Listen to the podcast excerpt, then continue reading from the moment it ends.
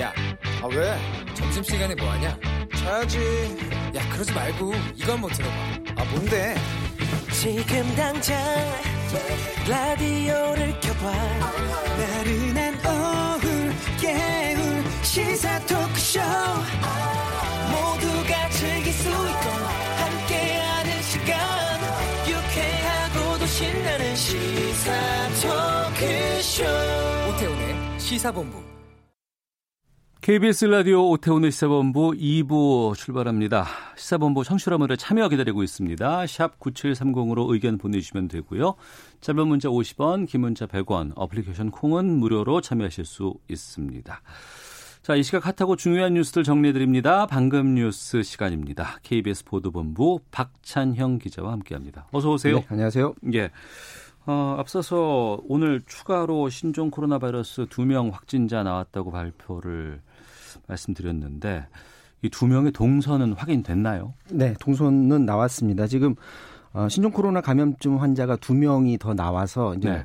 환자가 모두 18명으로 늘었고요. 확진자하고 접촉한 사람은 1,300명. 네. 어, 이 17번째 확진자가 38살의 남성인데 경기도 구리시에 사는 것으로 나타났고요. 예. 이 발병 이후에 구리 시 내에 있는 병원 두 곳을 들렀고 음. 그리고 어, 이 고향에 있는 명지병원에서 격리 조치돼 있는 상태고요. 구리에 있는 병원 두 곳은 지금 임시적으로 폐쇄된 상태입니다.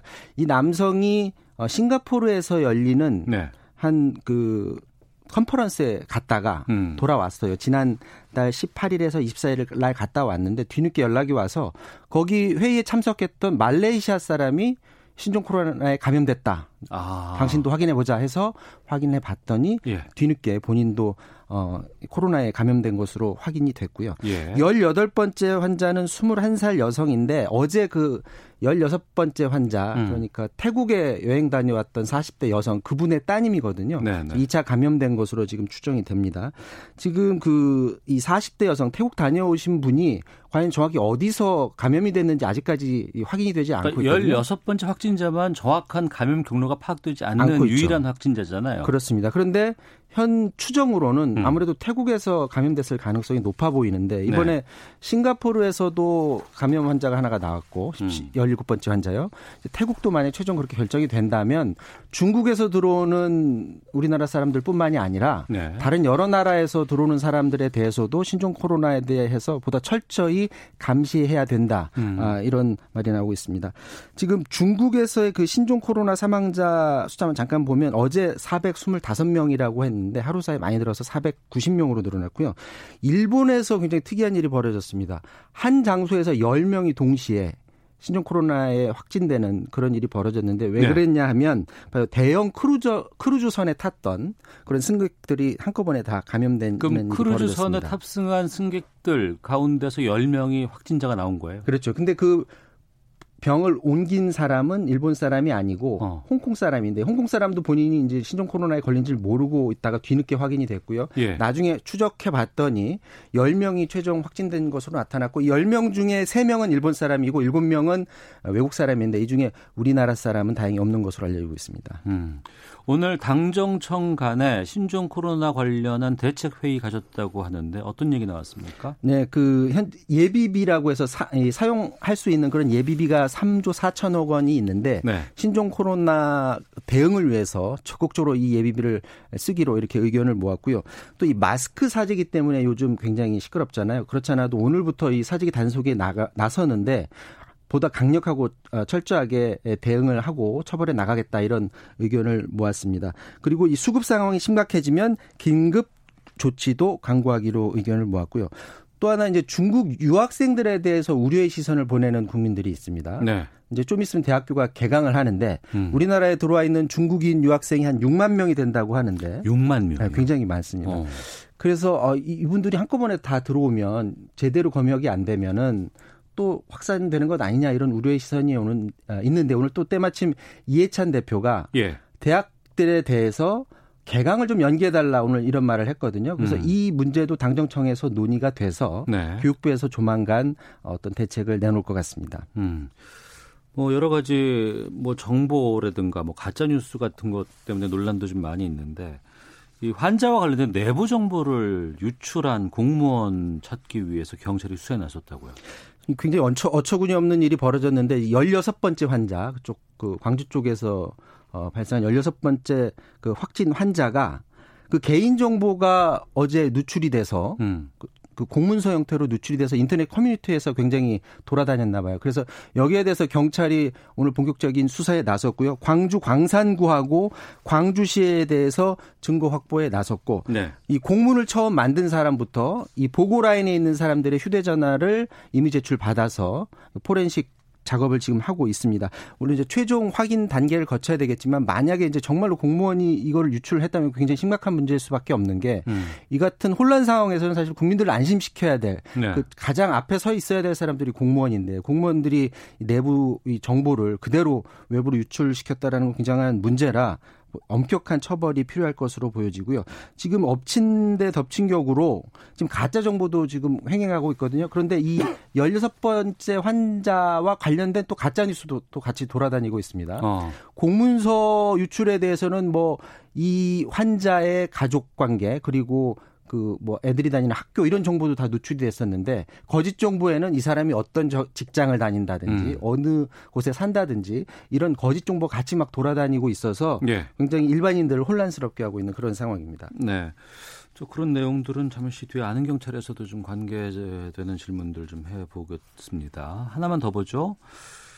그 자유한국당의 위성 정당격이라 할 수 있는 미래한국당 오늘 공식 출범한다고요? 네, 그렇습니다. 오늘 오후에 공식 출범하는데요. 국회 도서관에서 중앙당 창당 대회를 하는데 지금 사선의 한국당 한선교 의원이 불출마 선언을 했었는데 당 대표로 오늘 오후에 추대될 것으로 보여집니다. 자유한국당이 이제 위성 정당인 어, 미래한국당을 만들어서 비례대표를 이제 그쪽 한쪽으로 다 몰아서 어, 받겠다는 그런 전략인데 관건은 얼마나 많은 의원들을 미래한국당으로 보내주느냐가 음. 관건인데 네.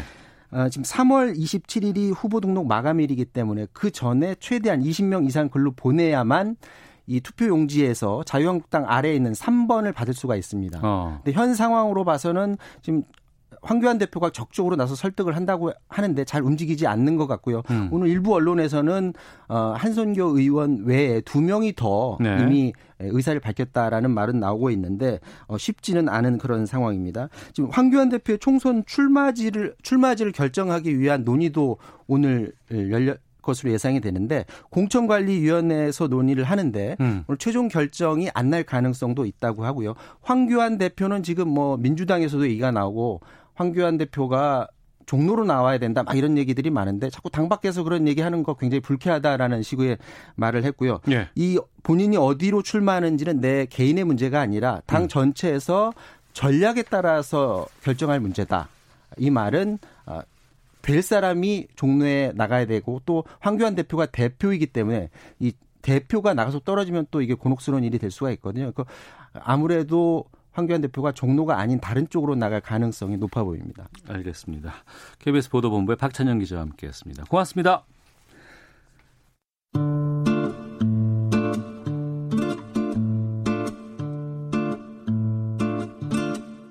오태훈의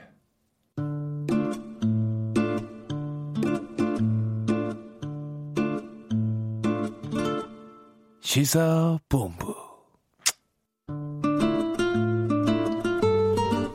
네, 1시 9분 막 됐습니다. 전문성과 현장성이 살아있는 고품격 high quality 범죄 수사 토크를 지향하는 시간. 아는 경찰은 매주 수요일 2부 이 시간에 있습니다. 오늘도 배상훈 전 서울경찰청 범죄심리 분석관 나오셨습니다. 어서 오십시오. 안녕하세요. 네, 그리고 김은배 전 서울경찰청 국제범죄수사팀장 자리하셨습니다. 안녕하십니까? 안녕하십니까. 예. 어, 요즘은 이렇게 사람들 만나도 악수하기도 좀 쉽지 않고요. 예, 또 마스크도 어디 밖에 나갈 때는 뭐 해야 된다 뭐 이런 얘기들 하곤 합니다. 이럴 때 그 민생을 담당하는 경찰전 현장에서 상당히 좀 힘들지 않을까 싶기도 하고요. 요즘 같은데 경찰관들 어떻게 지낸다고 해요? 지금 일선서를 제가 확인해 보니까 네. 공문이 내렸습니다. 일선의 그 대민 관계하는 지구대라든가 파출소 민원부서에는 마스크를 확실하게 하고 어. 현장 나갈 때 장갑도 끼고 그러니까 마스크 끼는 건 자기도 보호를 하지만 예. 상대방 민원들을 보호하기 위해서 마스크를 꼭 써야 됩니다. 음. 예. 근데 뭐 저희 같이 과학수사나 수사 파트 사람들은 오히려 더 그러니까 저희들은 완전히 방진복에 어. 마스크까지 해고 현장에 들어가서 증거를 취득하는 아, 영화 같은 거 봐도 현장 예, 조사할 때는 다 예, 마스크 예. 쓰고 하시잖아요. 예. 굉장히 힘듭니다. 음. 왜냐하면 그게 뭐 1, 20분 하는 것이 아니라 현장 들어가서 네. 증거 취득할 땐 2시간, 3시간. 어.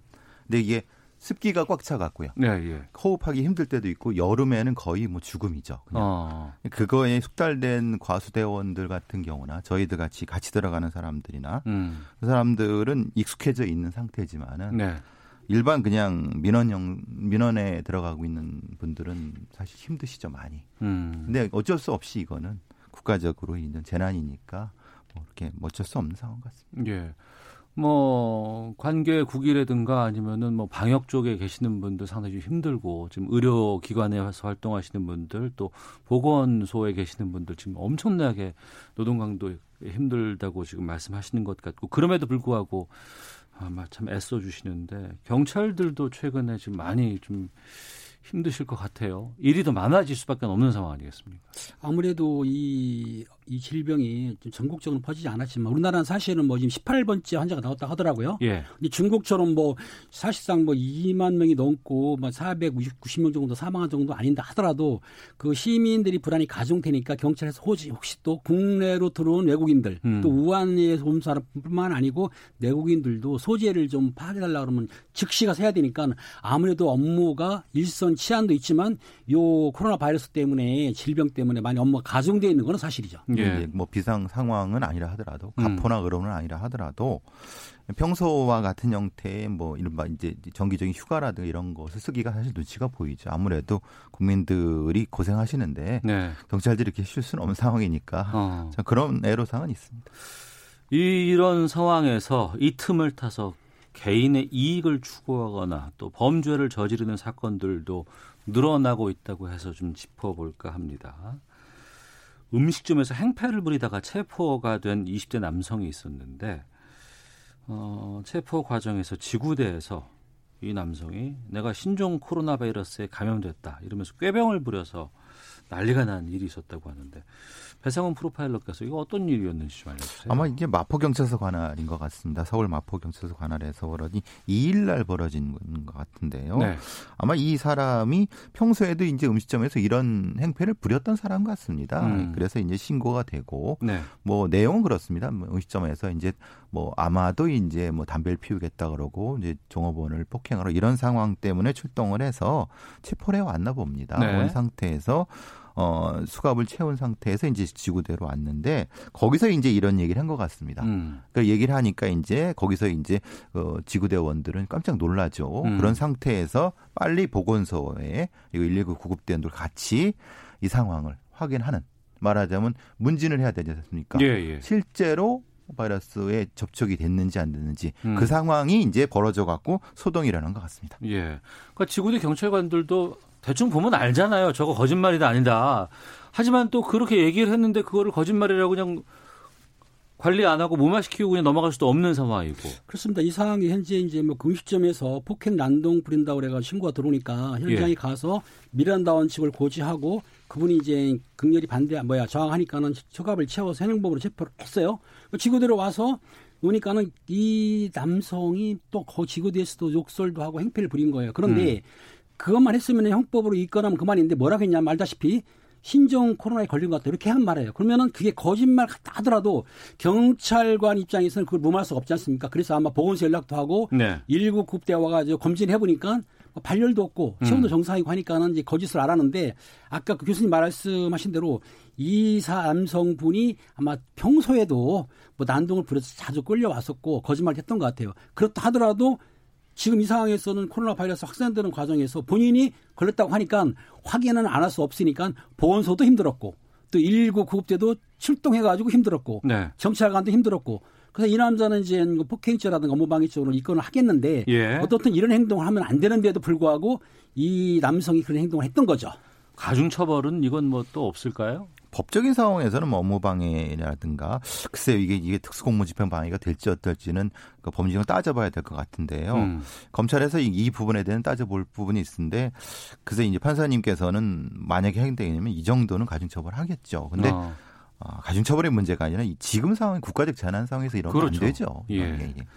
알겠습니다. 뿐만 아니라 이 최근에 이 여러 가지 바이러스 관련해서 뭐 개, 앞서서 저희가 방금 뉴스에서도 좀 알려드렸습니다만 확진자의 개인 정보를 담은 보고 공문이라든가 이런 것들이 지금 밖으로 유출돼서 문제가 되기도 하고 또 이런 것들이 그 지역에 있는 우리가 흔히 말하는 이른바 맘카페 이런 곳에서 막 돌아다닌다고 하는데 이건 김은배 팀장께서 좀 알려주시죠. 그렇습니다. 이게 저 문제가 있는 게 2월 4일 날에요. 12시 5분에 그 광주에 있는 인터넷 카페가 망카페라고 있습니다. 네. 망카페에 공문서 하나가 올라왔어요. 이 내용이 뭐냐면 16번째 확진자 아시죠? 태어나서 네네. 오신 분. 예. 그분의 그 확진 내용을 그 공문서를 만들어 놓은 내용이 뭐였냐면 거기 보면은 정확히 올렸어요.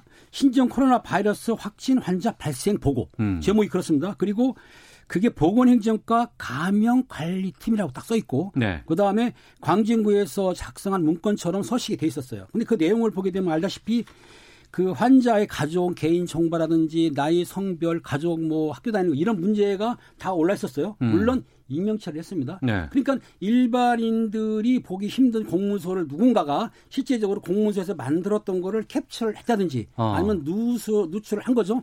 그 내용을 맘카페에 올려놓기 때문에 이게 문제가 됐던 거죠. 음.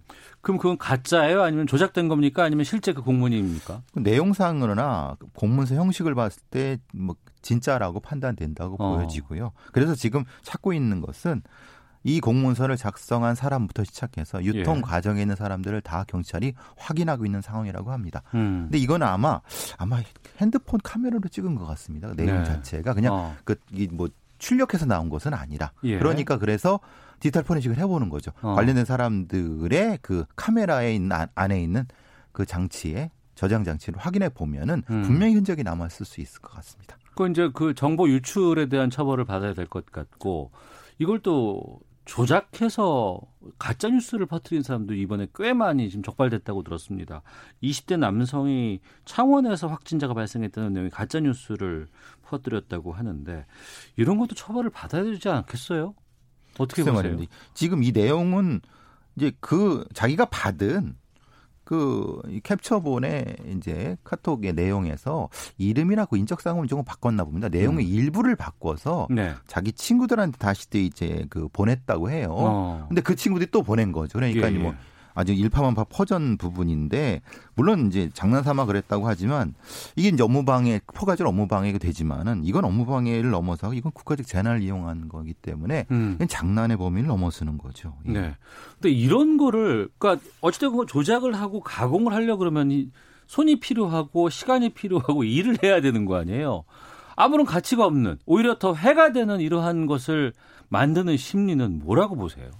이 두 가지가 있습니다. 하나는 자기 어떤 과시용을 할 수도 있는데 예. 지금 코로나 바이러스가 확장이 되면서 사람들이 심리가 불안하니까 음. 본인 입장에서는 아 이걸 경각심을 주겠다고 좋은 마음일 수도 있지만 어떻든 아까 말씀드린 실제로 그 공문서를 누출한 경우도 있고 지금 말씀하는 거는 공문서를 완전히 위조를 했어요. 쉽게 얘기해서 그런 내용이 없는데도 있는 것처럼 그게 확산이 되니까 창이나 그 지인의 보건소는 난리가 난 거죠. 일반인들이나 지역 주민들 전화가 폭주한 거예요. 그러면.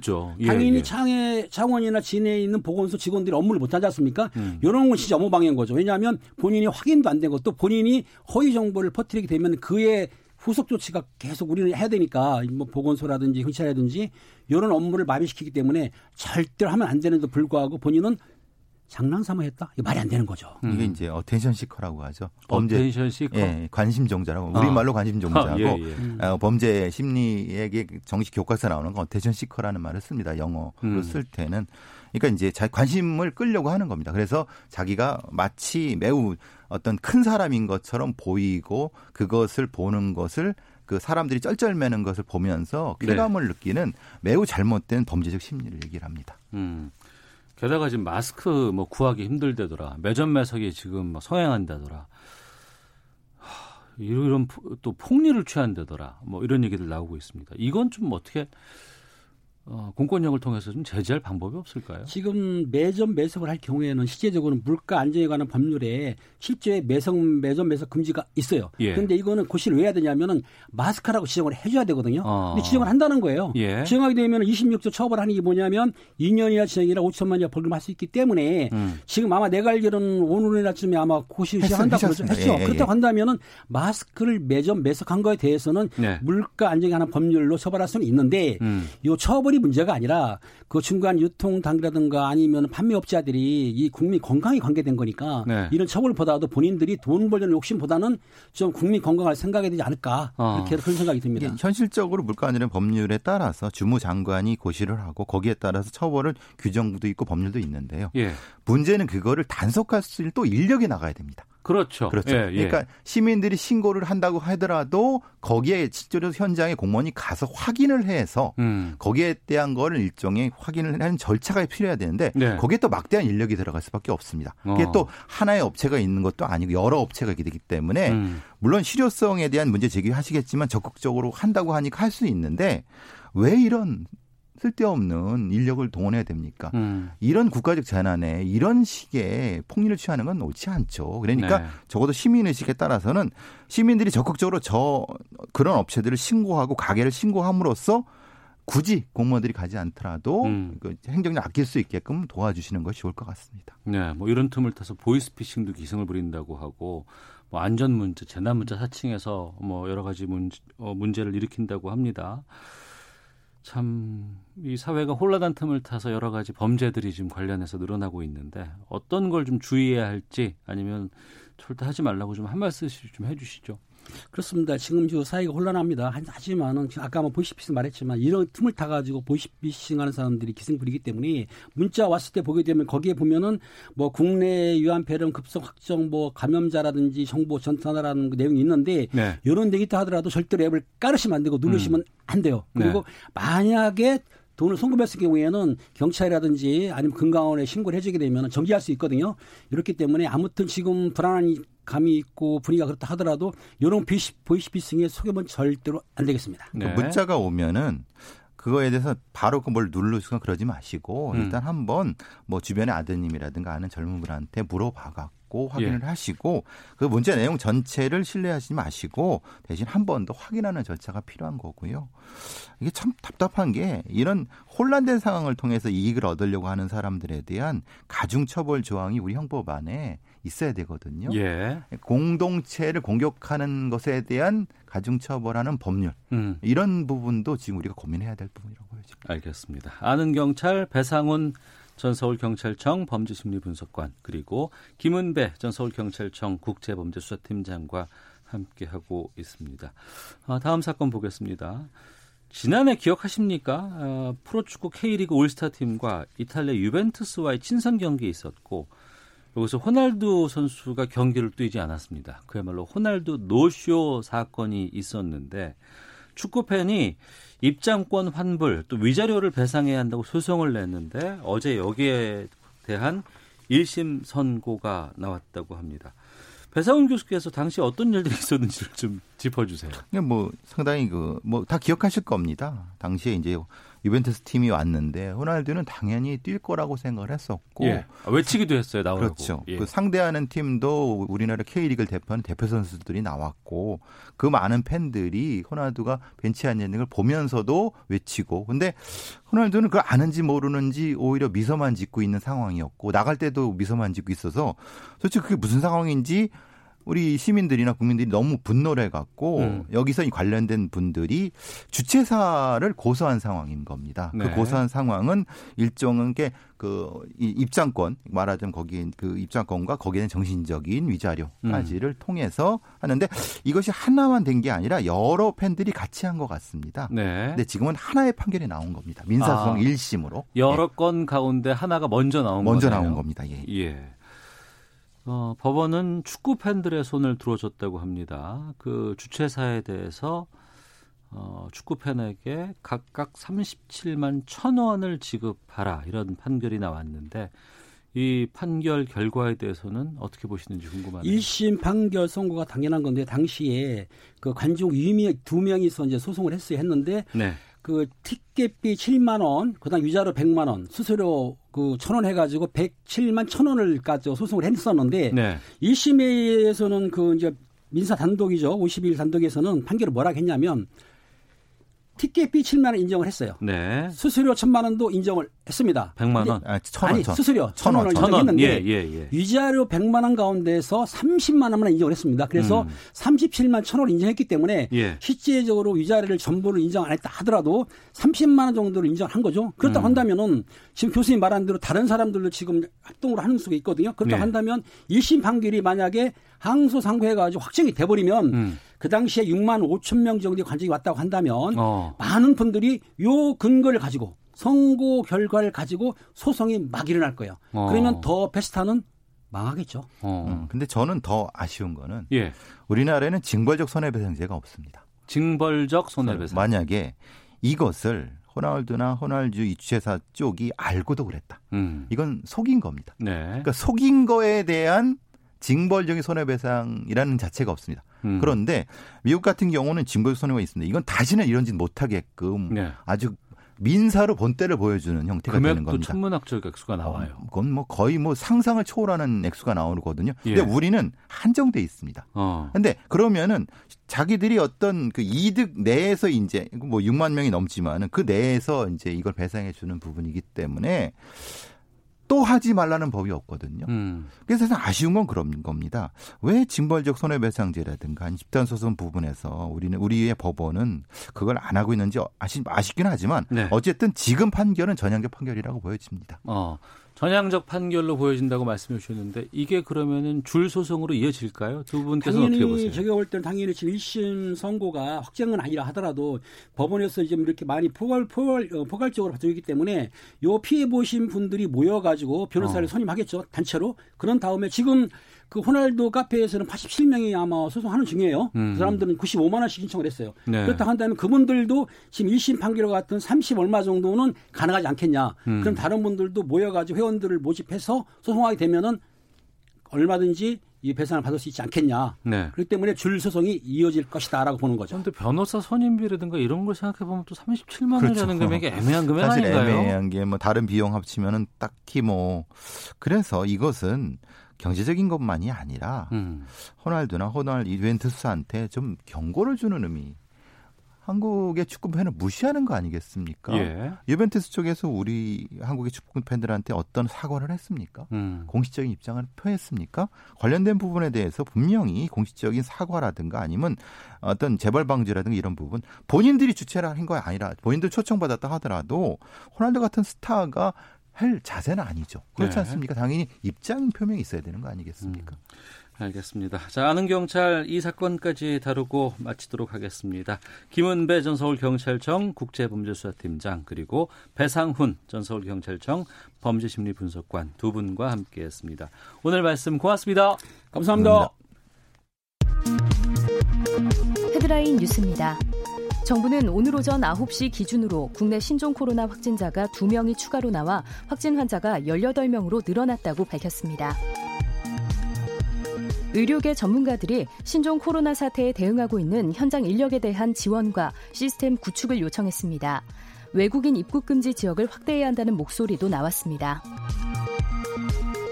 자유한국당 황교안 대표는 혼자 살려면 다 죽는 게 선거라며 소아에 집착해 각자 도생하면 국민이 주신 마지막 기회마저 놓치게 될 것이라고 강조했습니다.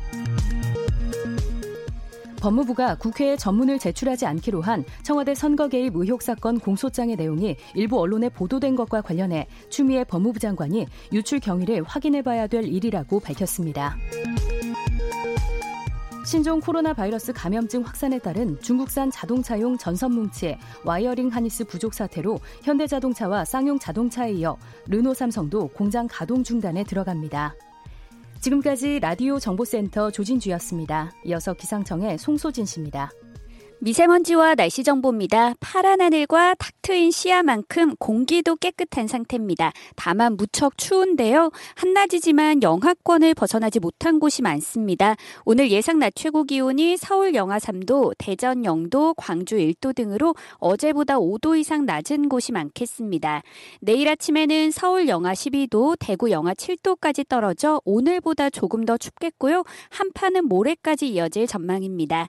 오늘 전국이 대체로 맑겠지만 제주도는 오후까지 곳에 따라 눈이나 비가 조금 더 내리겠습니다. 대기가 무척 건조해서 많은 지역에 건조주의보가 발효 중이니까요. 불조심하시기 바랍니다. 현재 서울의 기온은 영하 6도입니다. 미세먼지와 날씨 정보였습니다. 이어서 이 시각 교통 상황을 KBS 교통정보센터 이승미 씨가 전해드립니다. 네, 이 시각 교통 상황입니다. 먼저 사고 소식입니다. 중부고속도로 남이 방향으로 동서울 요금소를 지나 버스 관련 사고가 났습니다. 1, 2차로가 차단되고 있습니다. 1km 구간 정체되고 있고요. 또 갑작스러운 한파에 고장난 차가 자주 발생하고 있는데요. 평택 제천고속도로 평택 방향으로 평택 분기점 부근 갓길에 고장난 화물차가 있고요. 제천 방향 천등산 휴게소 부근인데요. 2차로와 갓길에 걸쳐 대형 화물차가 고장으로 서 있습니다. 차로 변경 에 유의하셔야겠고요. 남해고속도로 부산 방향으로 진주 분기점 부근과 순천 방향 북창원 부근 갓길에도 고장난 차가 있어서 주의하, 주의하셔야겠습니다.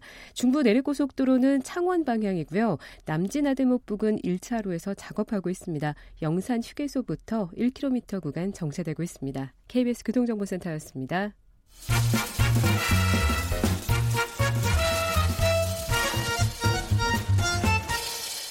오태훈의 시사 본부. 네, 오늘 두명 추가돼서 신종 코로나 바이러스 확진 환자 18명으로 늘었습니다. 하지만 또 이번 주에 퇴원하는 환자도 있을 전망이라고 하죠. 지금 신종 코로나 바이러스 전반적인 상황 좀 짚어보겠습니다. 질병관리본부의 역학조사관 지내신 분입니다. 한국의학연구소 신상엽 학술위원장을 연결하겠습니다. 나와 계십니까? 아, 예, 안녕하세요. 예. 오늘 17번째, 18번째 확진 환자가 나왔는데 이 두 환자 모두 감염 경로는 파악된 것으로 보이나요? 지금 뭐 17번째 환자는 싱가포르에 뭐 컨퍼런스를 갔다 해당 참석자 중에서 말레이시아인 확진 환자가 있었다는 연락을 받고 확진이 되신 것 같고요. 예. 그래서 이분은 국내 환자와 접촉한 것이 아니라서 아마 방역 당국의 감시 대상은 아니었을 것으로 보입니다. 네. 그리고 18번째 확진자는 어제 확진됐던 16번째 확진자의 딸이기 때문에 음. 격리 중에 보건당국의 검사로 확진이 된 걸로 보입니다. 네. 두 명이 늘었지만 그러면 그 설명이라면 지금도 우리 방역망은 잘 작동되고 있는 상태로 봐도 되겠습니까? 그 전염병 방역에 있어서 이제 전문가들이 지금 유행 상황이 방역 당국의 통제하에 있다, 그렇지 않다, 뭐 이런 표현을 하는데요. 예. 뭐 중국 같은 경우는 지금 유행이 중국 방역의 통제를 벗어난 상태고요. 아직 이제 국내 상황은 지역사회의 제한적인 전파가 되고는 있지만 방역 당국의 통제 하에 있다고 판단됩니다. 음. 그리고 지금 확진 받았던 분들이 여러 곳에 병원을 갔다는 얘기들이 많이 나오고 있거든요. 이 병원 내 감염 우려는 지금 어떻게 보세요? 지금 그 18번째 확진된 분이 16번째 환자의 딸인데요. 네. 이제 이분 그 18번째 환자가 이제 아파서 입원해 있던 병원에 16번째 환자분, 그러니까 어머니가 이제 간병을 가 있었던 상황입니다. 어. 그래서 이제 증상이 있는 분이 이제 오랜 기간 병원 내에 계셨기 때문에 네. 방역 당국이 이제 병원 내 감염을 충분히 이제 우려를 하고 있고요. 음. 면밀히 관리하고 있는 걸로 알고 있습니다. 네.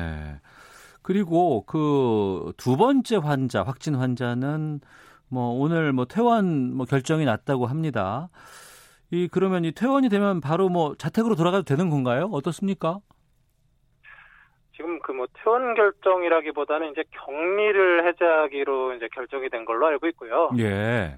네, 보통 이제 신종 감염병의 경우 통상적으로는 이제 병이 치료가 잘 돼서 증상이 완전히 호전이 되면 한 이틀 정도가 지난 후에 예. 24시간 정도 간격을 두고 이제 검사를 해서 어. 검사가 음성이 나오면 이제 격리를 해제하게 됩니다. 예. 근데 이번 환자 같은 경우는 이번에 아마 신중을 좀 기하기 위해서 이제 한세 번을 검사했는데 다 음성이셨던 걸로 알고 있고요. 네네. 일단 이제 격리가 해제된 이후에 이분이 정말 퇴원해서 지역사회에 가셔도 괜찮을지 음. 이제 주치의와 방역 당국이 이제 면밀한 검사를 한 후에 이제 퇴원은 고려하게 됩니다. 네. 그리고 가장 걱정되는 게 이제 16번째 환자의 경우인데요. 태국 여행한 이후에 입국을 한 40대 여성입니다. 또 증상 나타나고 한참 지나서야 확진 판정을 받은 사례로 기록되는데 지금 이분 같은 경우에는 어, 정확한 감염 경로가 확인이 안 돼서 역학 조사팀이 파견된다고 하거든요. 어, 지금 그 신학술위원장께서도 역학 조사관 경험이 있으셨을 텐데 역학 조사팀이 파견되면 어떤 조치들이 취해집니까? 이제 역학조사팀이 파견돼서 이제 초점은 두 가지라고 볼 수 있습니다.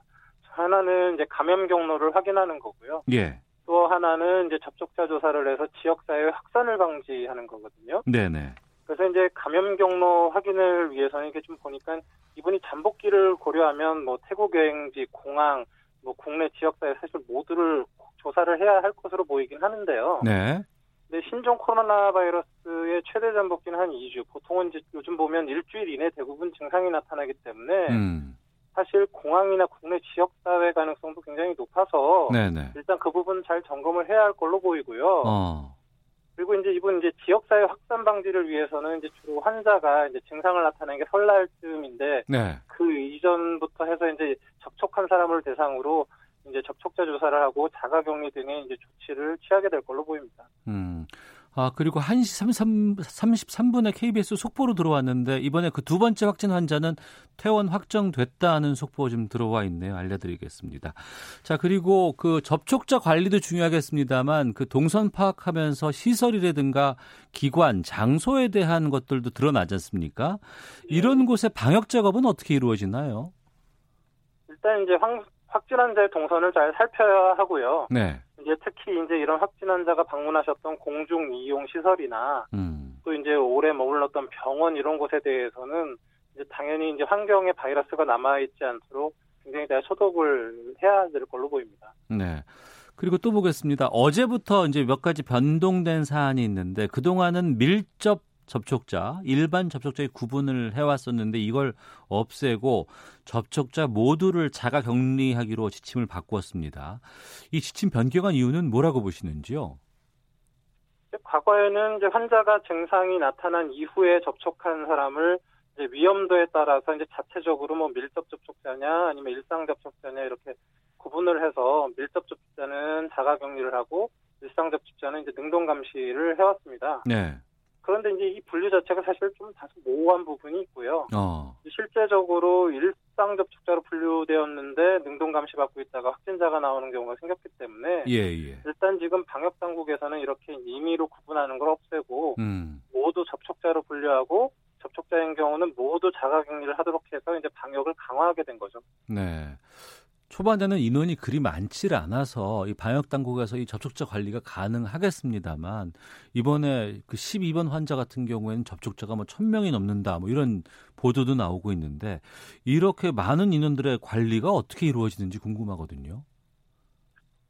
어, 일단은 이제 확진자가 증상이 나타난 이후 지금 2m 이상에 마주친 분들이나 버스 기차 등 이제 폐쇄 공간에 같이 있었던 분들을 이제 접촉자로 삼게 됐기 때문에 예. 굉장히 이제 숫자가 늘어나 있습니다. 어. 근데 이분들은 이제 뭐 기본적으로는 이제 신고 없이는 외출이 불가능하고 이제 집에서 자가격리로 계셔야 되는데요. 네네.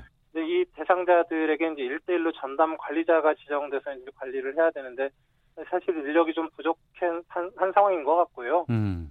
이런 분들 지금 이제 긴급 생활비, 유료 휴가비 이런 것들도 지원되면서 이제 나라의 관리를 받게 되십니다. 네.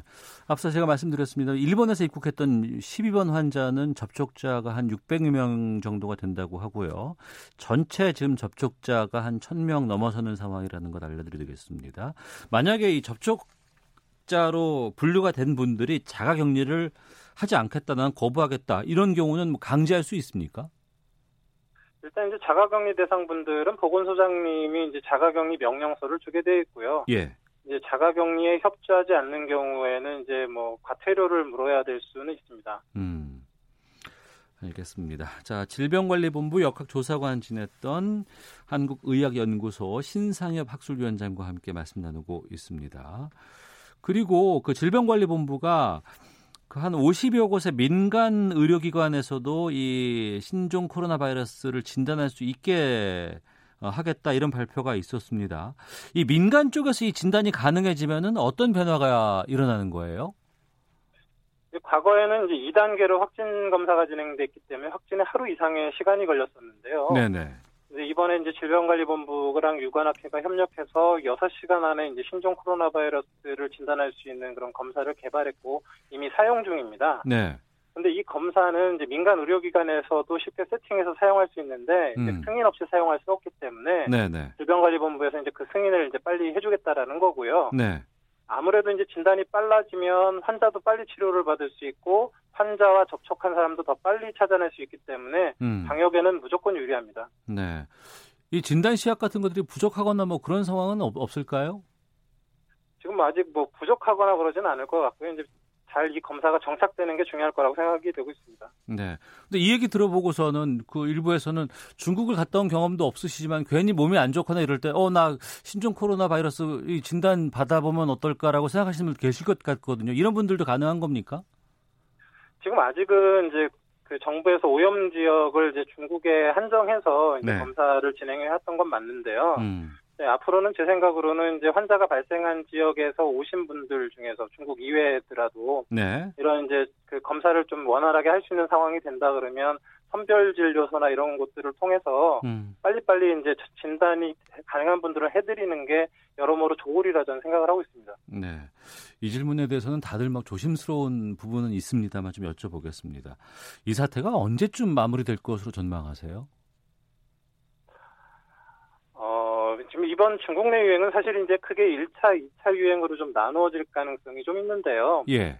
이미 1차 유행은 우한의 해산물 시장 중심으로 후베이성 중심의 이제 유행이 시작됐고, 이제 제가 보기에는 어느 정도 정점에 도달을 했거든요. 어. 근데 문제는 지금 중, 중간에 춘절이 끼면서 이제 확진 환자들 상당수가 중국 전역으로 빠져나가서 네. 각 이동한 지역에서 지금 이제 2차 유행이 일어나고 있는데요. 음. 정말 바랍기는 그냥 후베이 성에서 1차 대유행 끝나고 중국 나머지 지역은 산발적 유행으로 끝난다면 뭐 어- 얼마 안 가서 끝나겠지만 이게 이제 2차 유행이 발생하게 된다면 뭐 더운 여름이 오기까지 지속이 될 가능성도 있습니다. 여름까지도 갈 가능성이 있다. 네. 그리고 이게 아직 그 치료제가 개발되지는 않은 상황 아니겠습니까? 네. 치료제가 개발이 된다 그러면 이 이후에 이게 다 사라지거나 할 수 있는 건지 아니면 그냥 토착화가 돼서 치료가 가능한 질병으로 남을 수 있는지에 대해서도 좀 여쭙겠습니다. 사스도 뭐 사실은 뭐 토착화되지 않고 결국 사라졌지 않습니까? 예. 근데 이제 메르스 같은 경우는 이제 세계 대유행은 없지만 이제 토착화돼서 사우디아라비아에서 아직 남아 있거든요. 어. 그러니까 결국 이 이제 이 질환이 어떻게 이제 갈지는 양 쪽 다 가능성은 있는데요. 네. 일단은 지금 그 중국에서의 유행이 빨리 가라앉고 음. 우리나라의 지역사회 유행을 최대한 막고 이런 방역 당국의 노력들이 더해지면 네. 뭐 소실될 수 있다고 생각합니다. 음, 알겠습니다.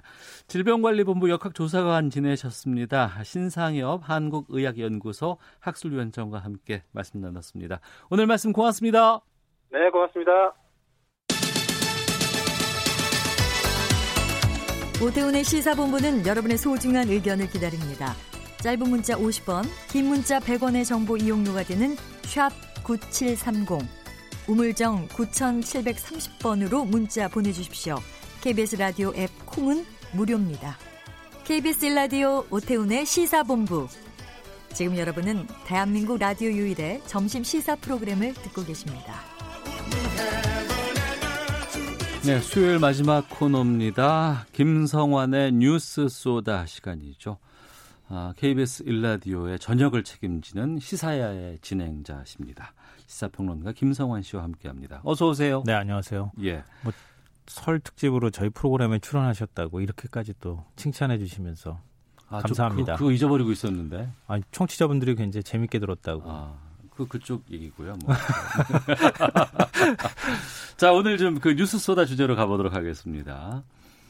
그 남자에서 여자로 성 전환 수술을 받은 수험생이 이번에 숙명여대 법학과에 지원을 해서 합격을 했습니다. 네.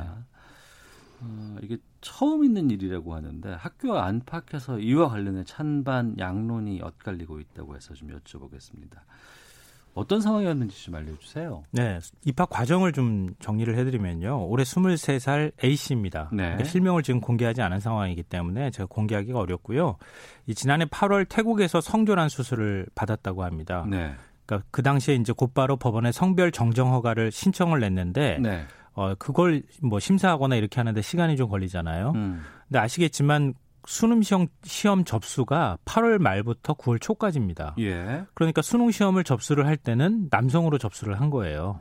아, 심사 중인 상태로 네. 법원에서 성병 성별 정정 허가가 나지는 않은 상황이니까 예. 어, 학교도 뭐 고등학교 시절도 남성으로 계속 음. 이제 보냈고요. 네. 23살이니까 학교는 이미 졸업한 상황이었으니까요. 음. 어 그래서 이 수술은 받고 난 다음에 네. 어, 성은 뭐 본인 스스로는 여성이라고 생각한 상황이고 음. 법적으로는 정리가 안 된 상황에서 어, 수능 시험 접수를 했고요. 네. 시험 접수를 했으니까 남성으로 등록이 돼서 음. 어, 수험을 치를 수밖에 없는 상황, 아, 수능 시험을 치를 수밖에 없는 상황이었습니다. 네. 근데 본인은 여성이라고 생각하니까 음. 시험 접수할 때 치마를 입고 갔다 그래요. 네. 그러니까 어 그 시험 접 아 그 저 원서 접수 받는 사람이 볼 때 음. 어, 이 학생은 남자인데 네. 왜 치마를 입고 왔지? 어. 그래서 너무 복장을 좀 튀게 입지 말라 뭐 이런 식 어. 얘기를 또 했다 그래요.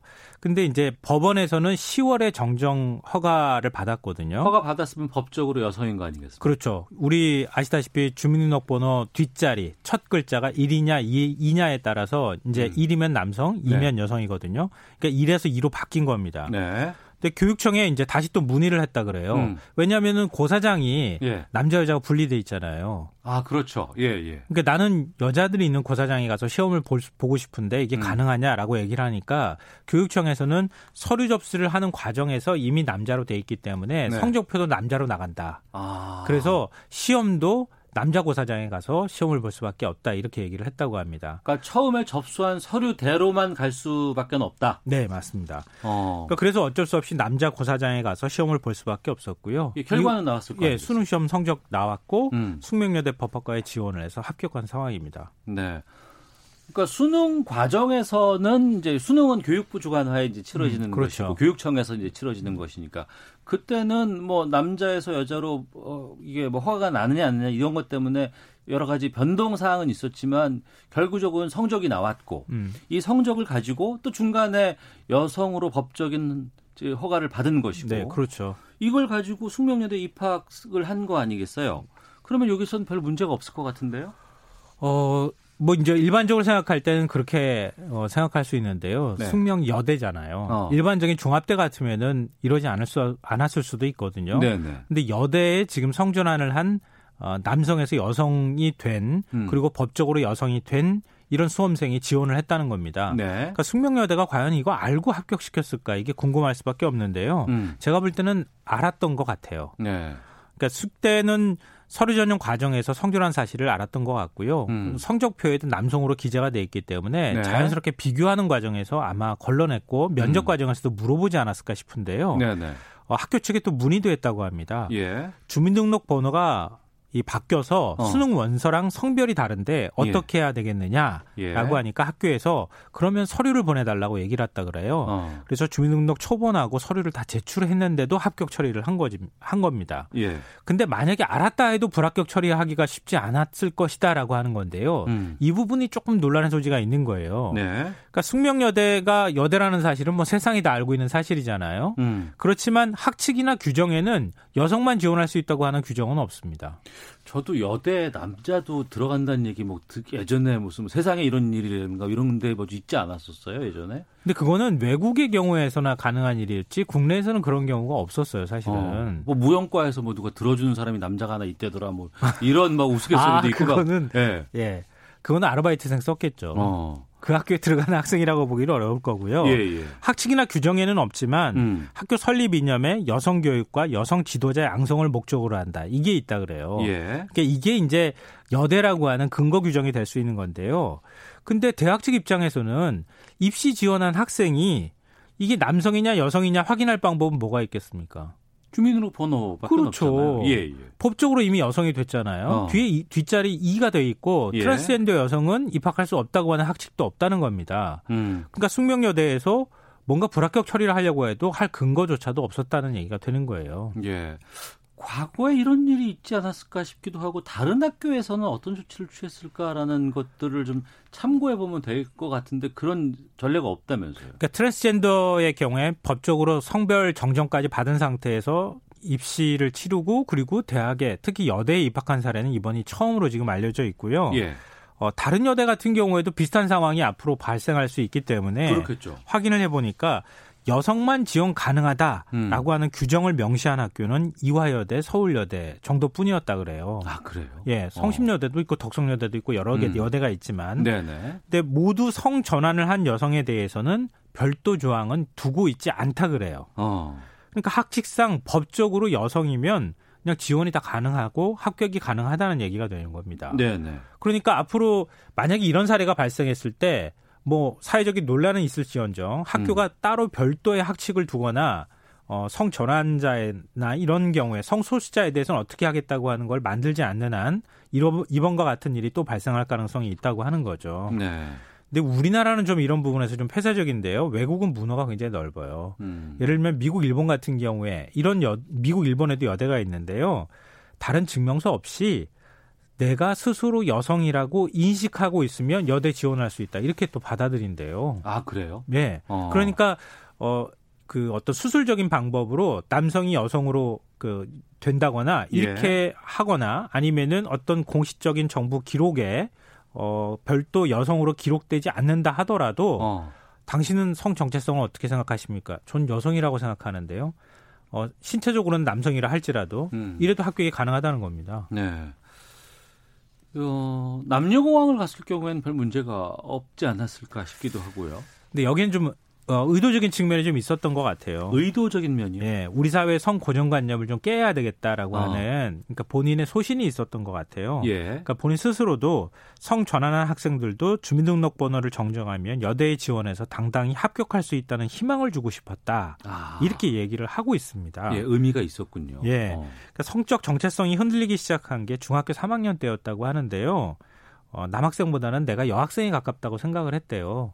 그리고 여학생과 사귄 적도 있기는 하지만 여성을 좋아해야 할 대상으로 생각한 게 아니라 동경의 대상으로 느껴졌다고 합니다. 음.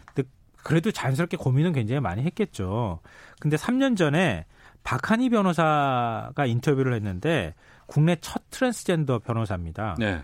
그러니까 남성에서 여성으로 성 전환을 했거든요. 음. 어, 그 박한희 변호사의 인터뷰를 보고 어 나도 이렇게 할 수 있겠구나. 네. 어, 남들 시선에 위축되지 말자라고 결심을 했다고 하고요. 음. 그래서 사회적인 약자들한테 도움을 주겠다는 생각으로 이번에도 도전을 하고 또 법학과에 또 일부러 지원을 했다고 합니다. 아, 그래서 법학과를 네. 지원한 거군요. 청취자 최종옥님께서 성소수자도 이 사회 일원으로 살아갈 수 있는 사회 분위기가 필요합니다.